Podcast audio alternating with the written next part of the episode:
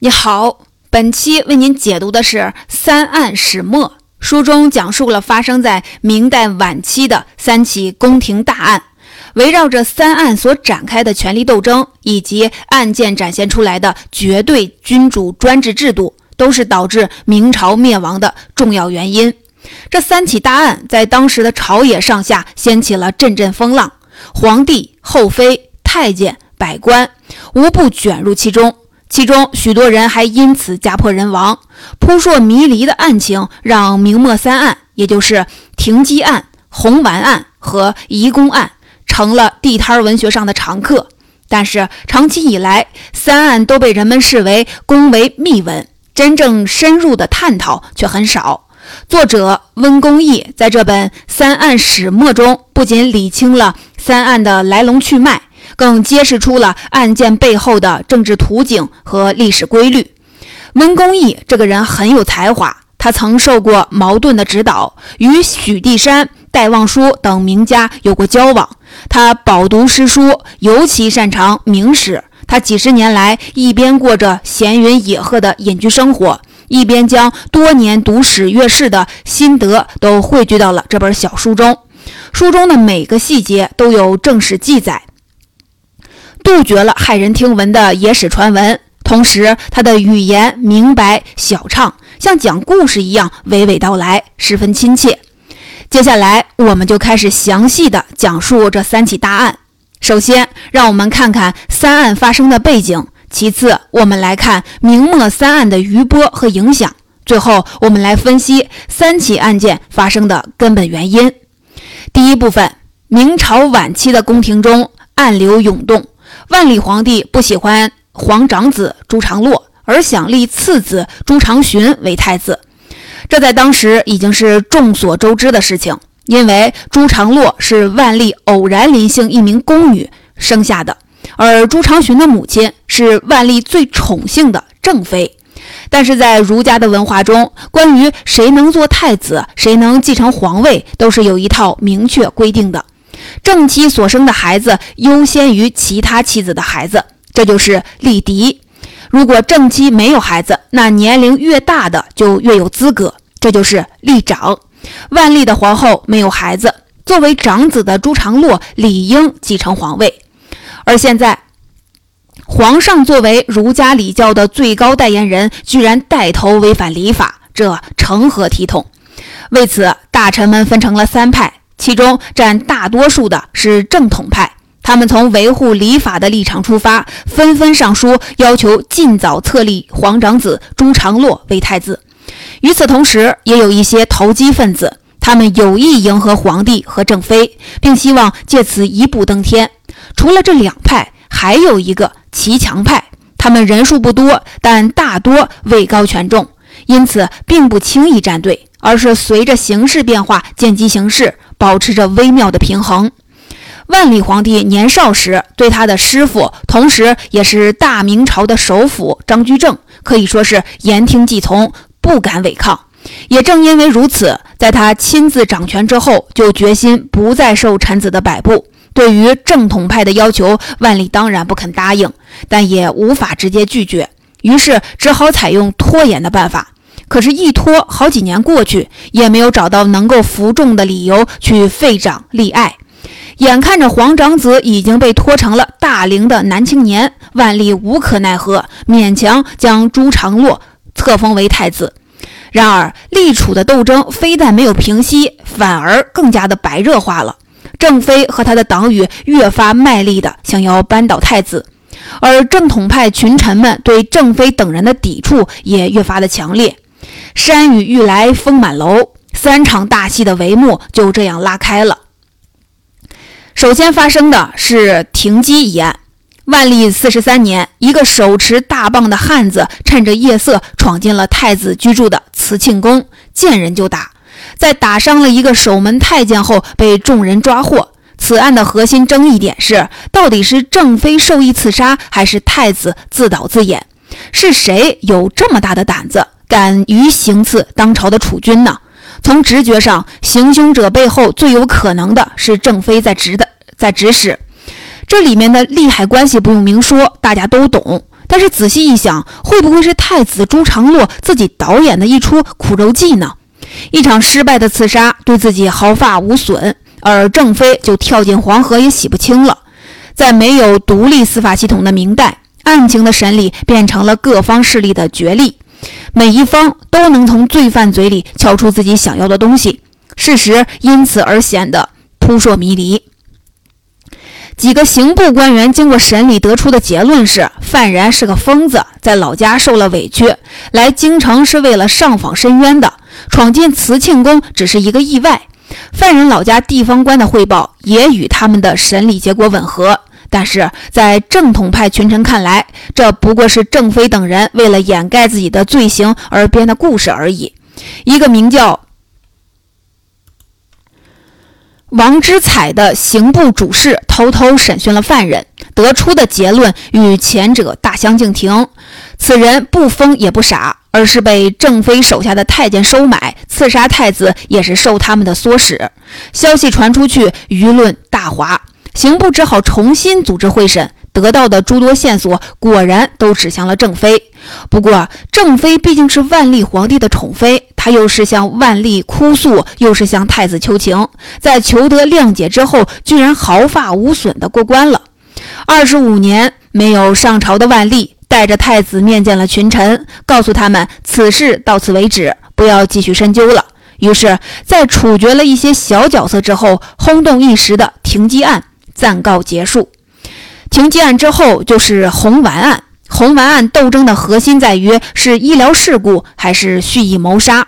这次朱常洛没有了上一案中的好运气。万历皇帝去世之后，朱常洛顺利登基，但皇帝的宝座还没坐满一个月，他就不争气的病倒了。不过蹊跷的不是他的病，而是得病之后的治疗。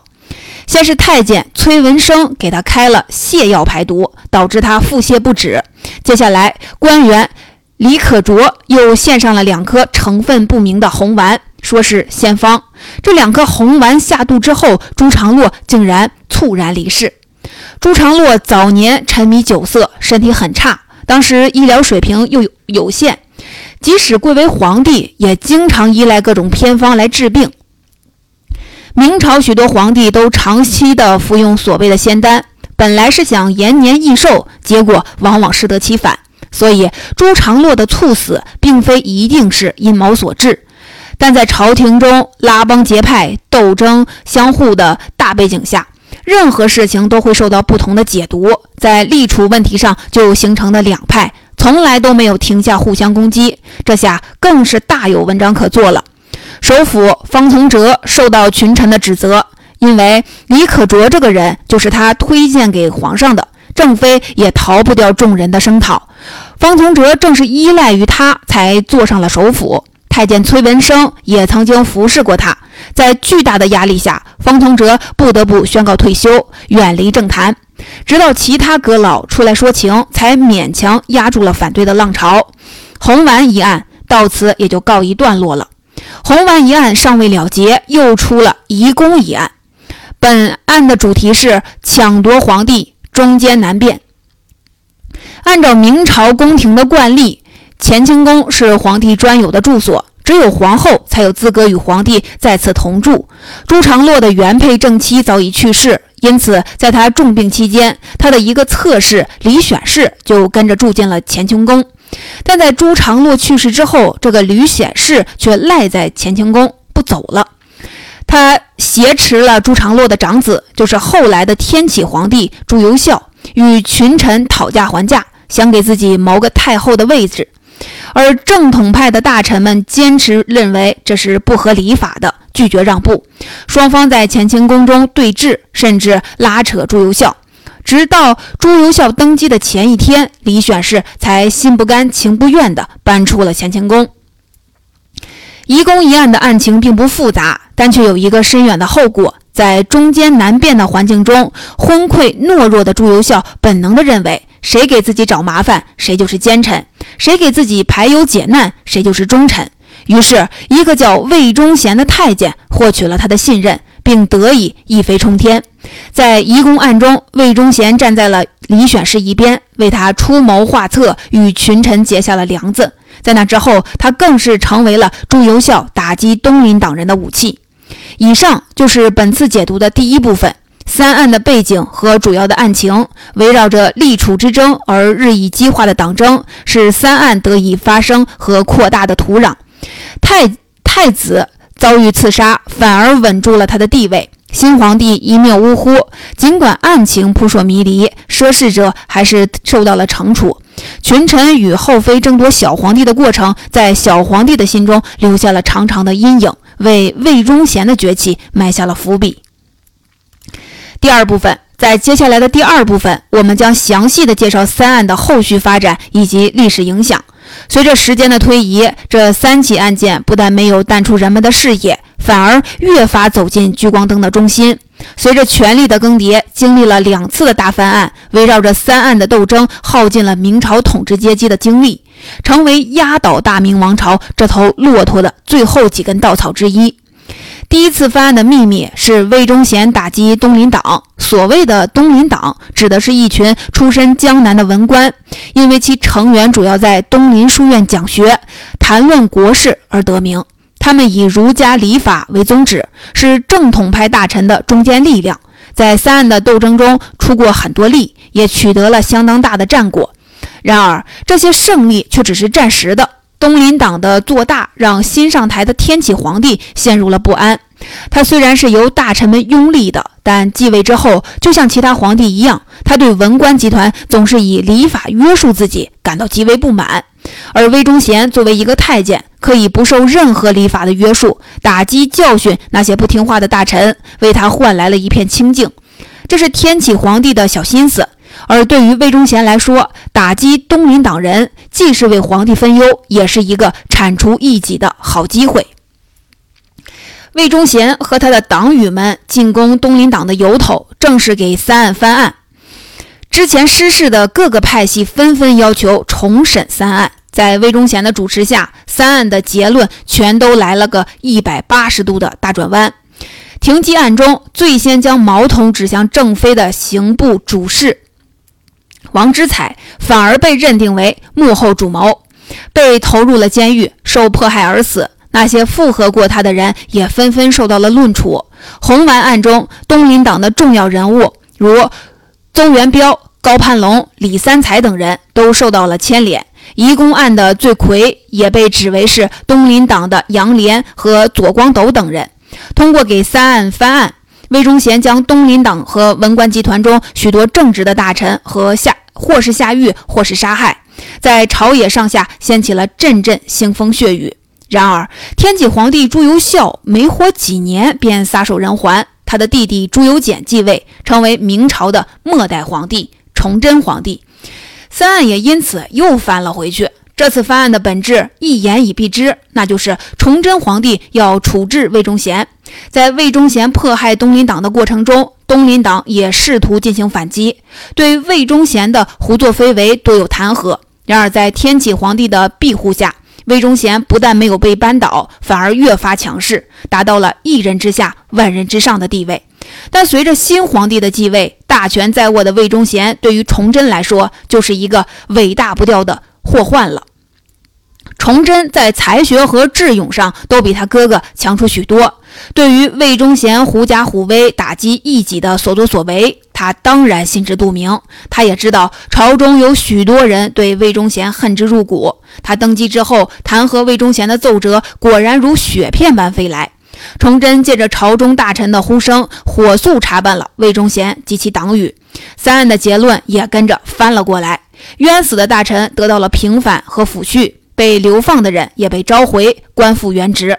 有了崇祯的支持，第二次翻案自然水到渠成。不过，你可不要以为三案的反复到这里就结束了。事实上，只要各个派系的斗争还在继续，三案就免不了被拿来当成攻击对手的工具。直到北京沦陷后，在明朝残余势力组建的南明小朝廷里，因为三案而起的争执依然没有停歇。甚至引发内讧，让不同派系之间兵戎相见。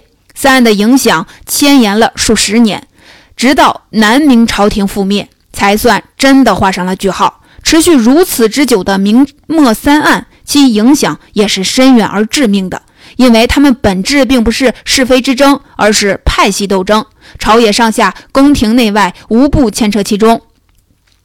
无休止的权力斗争取代了财税、军事这些帝国的命脉，成为统治阶级最为用心的事情。这些派系斗争所带来的结果是多方面的。对于皇帝来说，一个很好的效果就是它保证了皇位的稳定。明朝两百七十多年历史中，既出现过严嵩这样强势的首辅，也出现过魏忠贤这样权倾朝野的宦官。但有意思的是，无论他有多么的煊赫，势力有多么的庞大，都无法对皇帝形成真正的威胁，因为在他们之外还有各种盘根错节的势力来制衡他们。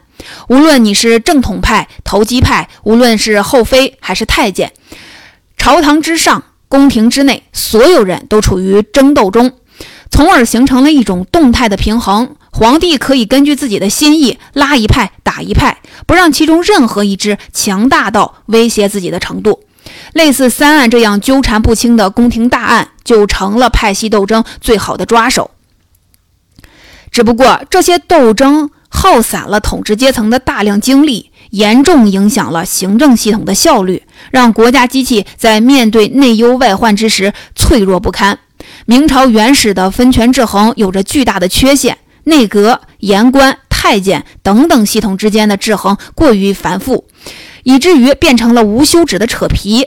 更重要的是，皇帝的意志才是这个权力天平上最大的砝码，他倒向哪一边，哪一边就会占据绝对的优势。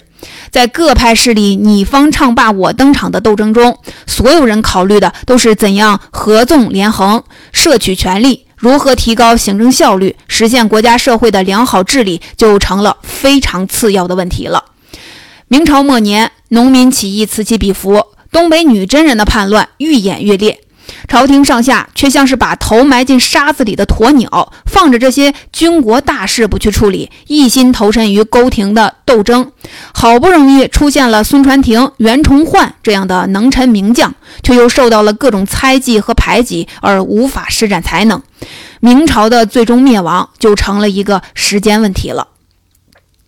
以上是我们讲解的第二部分：明末三案的余波和影响。魏忠贤借着第一次的翻案打击东林党，崇祯则把三案翻回来以收拾魏忠贤。这一来一回，波及甚广，朝廷上下都被折腾得筋疲力尽。无休止的派系斗争耗散了明朝统治阶层的精力，降低了国家机器的行政效率，是导致明朝灭亡的直接原因之一。第三部分。如果继续深挖下去，明末三案以及此后延绵派系斗争，其实也只是明朝绝对君主专制制度下结下的恶果。明代废除丞相职位，皇帝大权独揽，这是其政治生态的底色，也是一切派系斗争的肇始。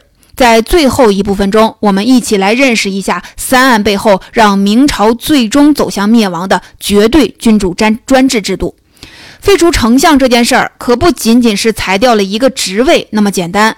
丞相作为百官之首，拥有的权力相当之大，对军权也有很强的制约。朱元璋创立明朝之后，就深感丞相存在对于自己的掣肘。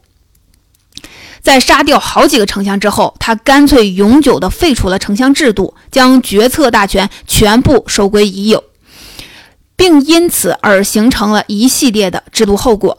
首先是内阁制度的设立。偌大的一个帝国里，军国大事千头万绪，一个皇帝即使有三头六臂，也处理不了那么多的政务。即使是像朱元璋这样精明强干的开国皇帝，也得把一些拟旨、批示之类的文书工作交给一些学士或者是讲官来做。这一职务类似于秘书，开始时既无定员，也没有定制。等到靖难之役，后来朱棣称帝。这一制度才确定了下来。这些学士的办公处所大多为叫做阁，比如文渊阁、东阁等等。于是这些人就被叫做阁阁臣。后来民间也把这些人叫做阁老。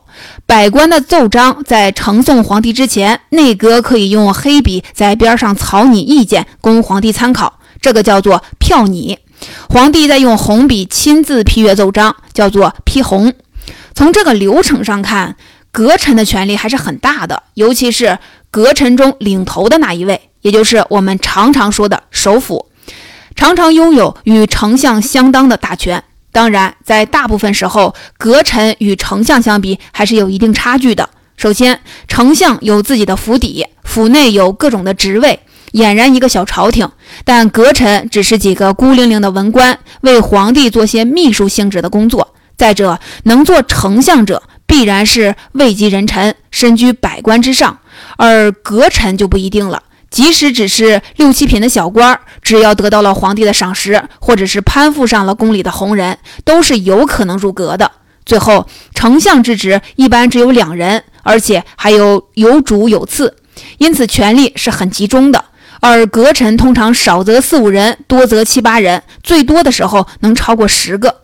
而且阁臣们也很难团结一致，他们为了争夺权力，常常是互相的倾轧。难以真正制约皇帝的权力。回到案情中来，我们不难看出，阁臣制度是如何分化百官、维系皇权的。在立储之争中，属于骑墙派的大多都是阁臣，因为他们既不能违逆万历皇帝，也不好得罪朝中的同僚百官，于是就只好见风使舵，相机行事了。在红丸案中，首辅方从哲本来就是因为攀附上正妃才做的首辅，根基并不稳固。群臣一闹，他就只好挂冠而去了。内阁制度虽然一直延续至明朝的终结，但是其权责大小变化不定，他的兴废全看皇权的脸色。另一个重要的变化在于言官制度，即使废除了丞相。朱元璋依然对大臣们不放心，他在此前各个朝代经验的基础上，设立了一套以监督谏言为主要功能的言官制度。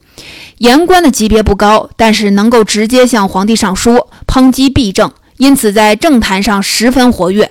在朱元璋杀功臣、废丞相的过程中，深受儒家忠君思想熏染的言官群起，起到了十分有效的助攻作用。但朱元璋没有料到的是，这群硬骨头的言官不但是制约权臣的利器，他们的舆论监督对于皇帝来说也是一种束缚。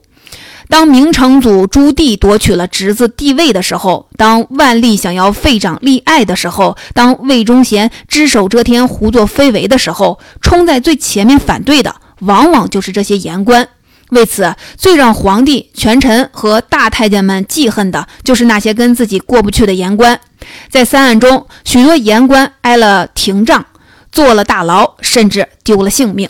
不过，这并不是说言官制度真的有扭转乾坤、扶正天下的奇效。有些时候，他们对儒家礼法过于执着，甚至有些顽固不化，让本来有利于国家的改革胎死腹中。更多的时候，皇帝的大棒可以制服他们，权臣的封官许愿可以诱惑他们。不少言官成为了权力斗争的马前卒。在三案中，不同派系的言官之间同样也是党同伐异，争斗不休。还有一个更为重要的变化是宦官受到重用。明代宦官的权势之大，为祸之深，在中国古代堪称一绝。其实这也是皇权加强的必然结果。一方面，即使有阁臣代为草拟意见，皇帝也很难有精力批阅那堆积如山的奏章。于是，给奏章批红的事情也慢慢交给太监们去做，皇帝就可以安心做个甩手的大老板了。另一方面，皇帝对于群臣并不信任，需要通过种种非正式渠道来掌握百官的动态，约束他们的行为。这便有了锦衣卫、东厂、西厂这些特务机关，尤其是东厂、西厂，他们由皇帝的亲信太监负责统领，可以随意的抓人、动用刑讯，掌握了如此大的特权，宦官们跋扈可想而知。重用宦官势必意味着皇权有旁落的风险。正因如此，在开国皇帝朱元璋留下的祖训中，他严格禁止宦官干政，甚至连让宦官读书识字都不允许。这个禁令一开始还得到比较好的执行，但到了明成祖朱棣时代，由于他是起兵造了侄子的反，得位不正，许多大臣都不肯顺从他。他在杀人立威之外，更觉得还是家奴性质的太监们好用。于是他不但让一些太监学习读书写字、批阅奏章，更把出使镇守之类的要务交给了太监们做。东厂设立之后，自然也是由太监负责。擅权的太监既给了皇帝偷懒的机会，又是给皇帝做一些脏活的白手套。在三案中，我们也常常看到宦官的影子。停机案中的指使行凶的是郑妃身边的宦官。红丸案中，宦官竟然可以给皇帝开药。在移宫案中，宦官们要么与群臣联手，要么给李选侍出谋划策，都起了不少的作用。在魏忠贤如日中天之时，朝中上下到处都是他的党羽，宦官对明代政治斗争的深度介入，可谓是贻害无穷。从前面的回顾中，我们可以清晰地看到，明代的绝对君主专制制度是怎样衍生出了内阁制度、言官制度和强大的宦官体系。阁臣相比于丞相，权力大大下降，难以有效地组织群臣，制约皇权。言官制度的强化，证明让明朝统治集团的内部斗争更加的激烈，而过于强大的皇权给了宦官以干政的机会，贻害无穷。绝对君主专专制虽然保证了君王一时的安宁，却也带来了无止境的派系斗争和王朝覆灭的必然命运。总结本期的解读就到这里，让我们再一起回顾一下这本书的精髓。万历中后期，朝廷的腐朽已经达到了极深的地步，各方面的矛盾也集中的爆发。立储之争中，皇太子受到了刺杀，新君继位刚一个月便暴毙而亡。后妃挟持小皇帝与大臣们讨价还价，在接下来的天启、崇祯的两期，明末三案又两次的翻案。波及无数，无休止的派系斗争耗散了明朝统治阶层的精力，最终导致了明朝的覆亡。而在斗争的背后，是明朝为了强化君主专制而采取的一系列制度安排：废除丞相，设立内阁，强化言官，重用宦官。从这个层面上看，三案并非是明朝灭亡的原因，他们与明朝的灭亡一样，都是绝对君主专制所导致的结果。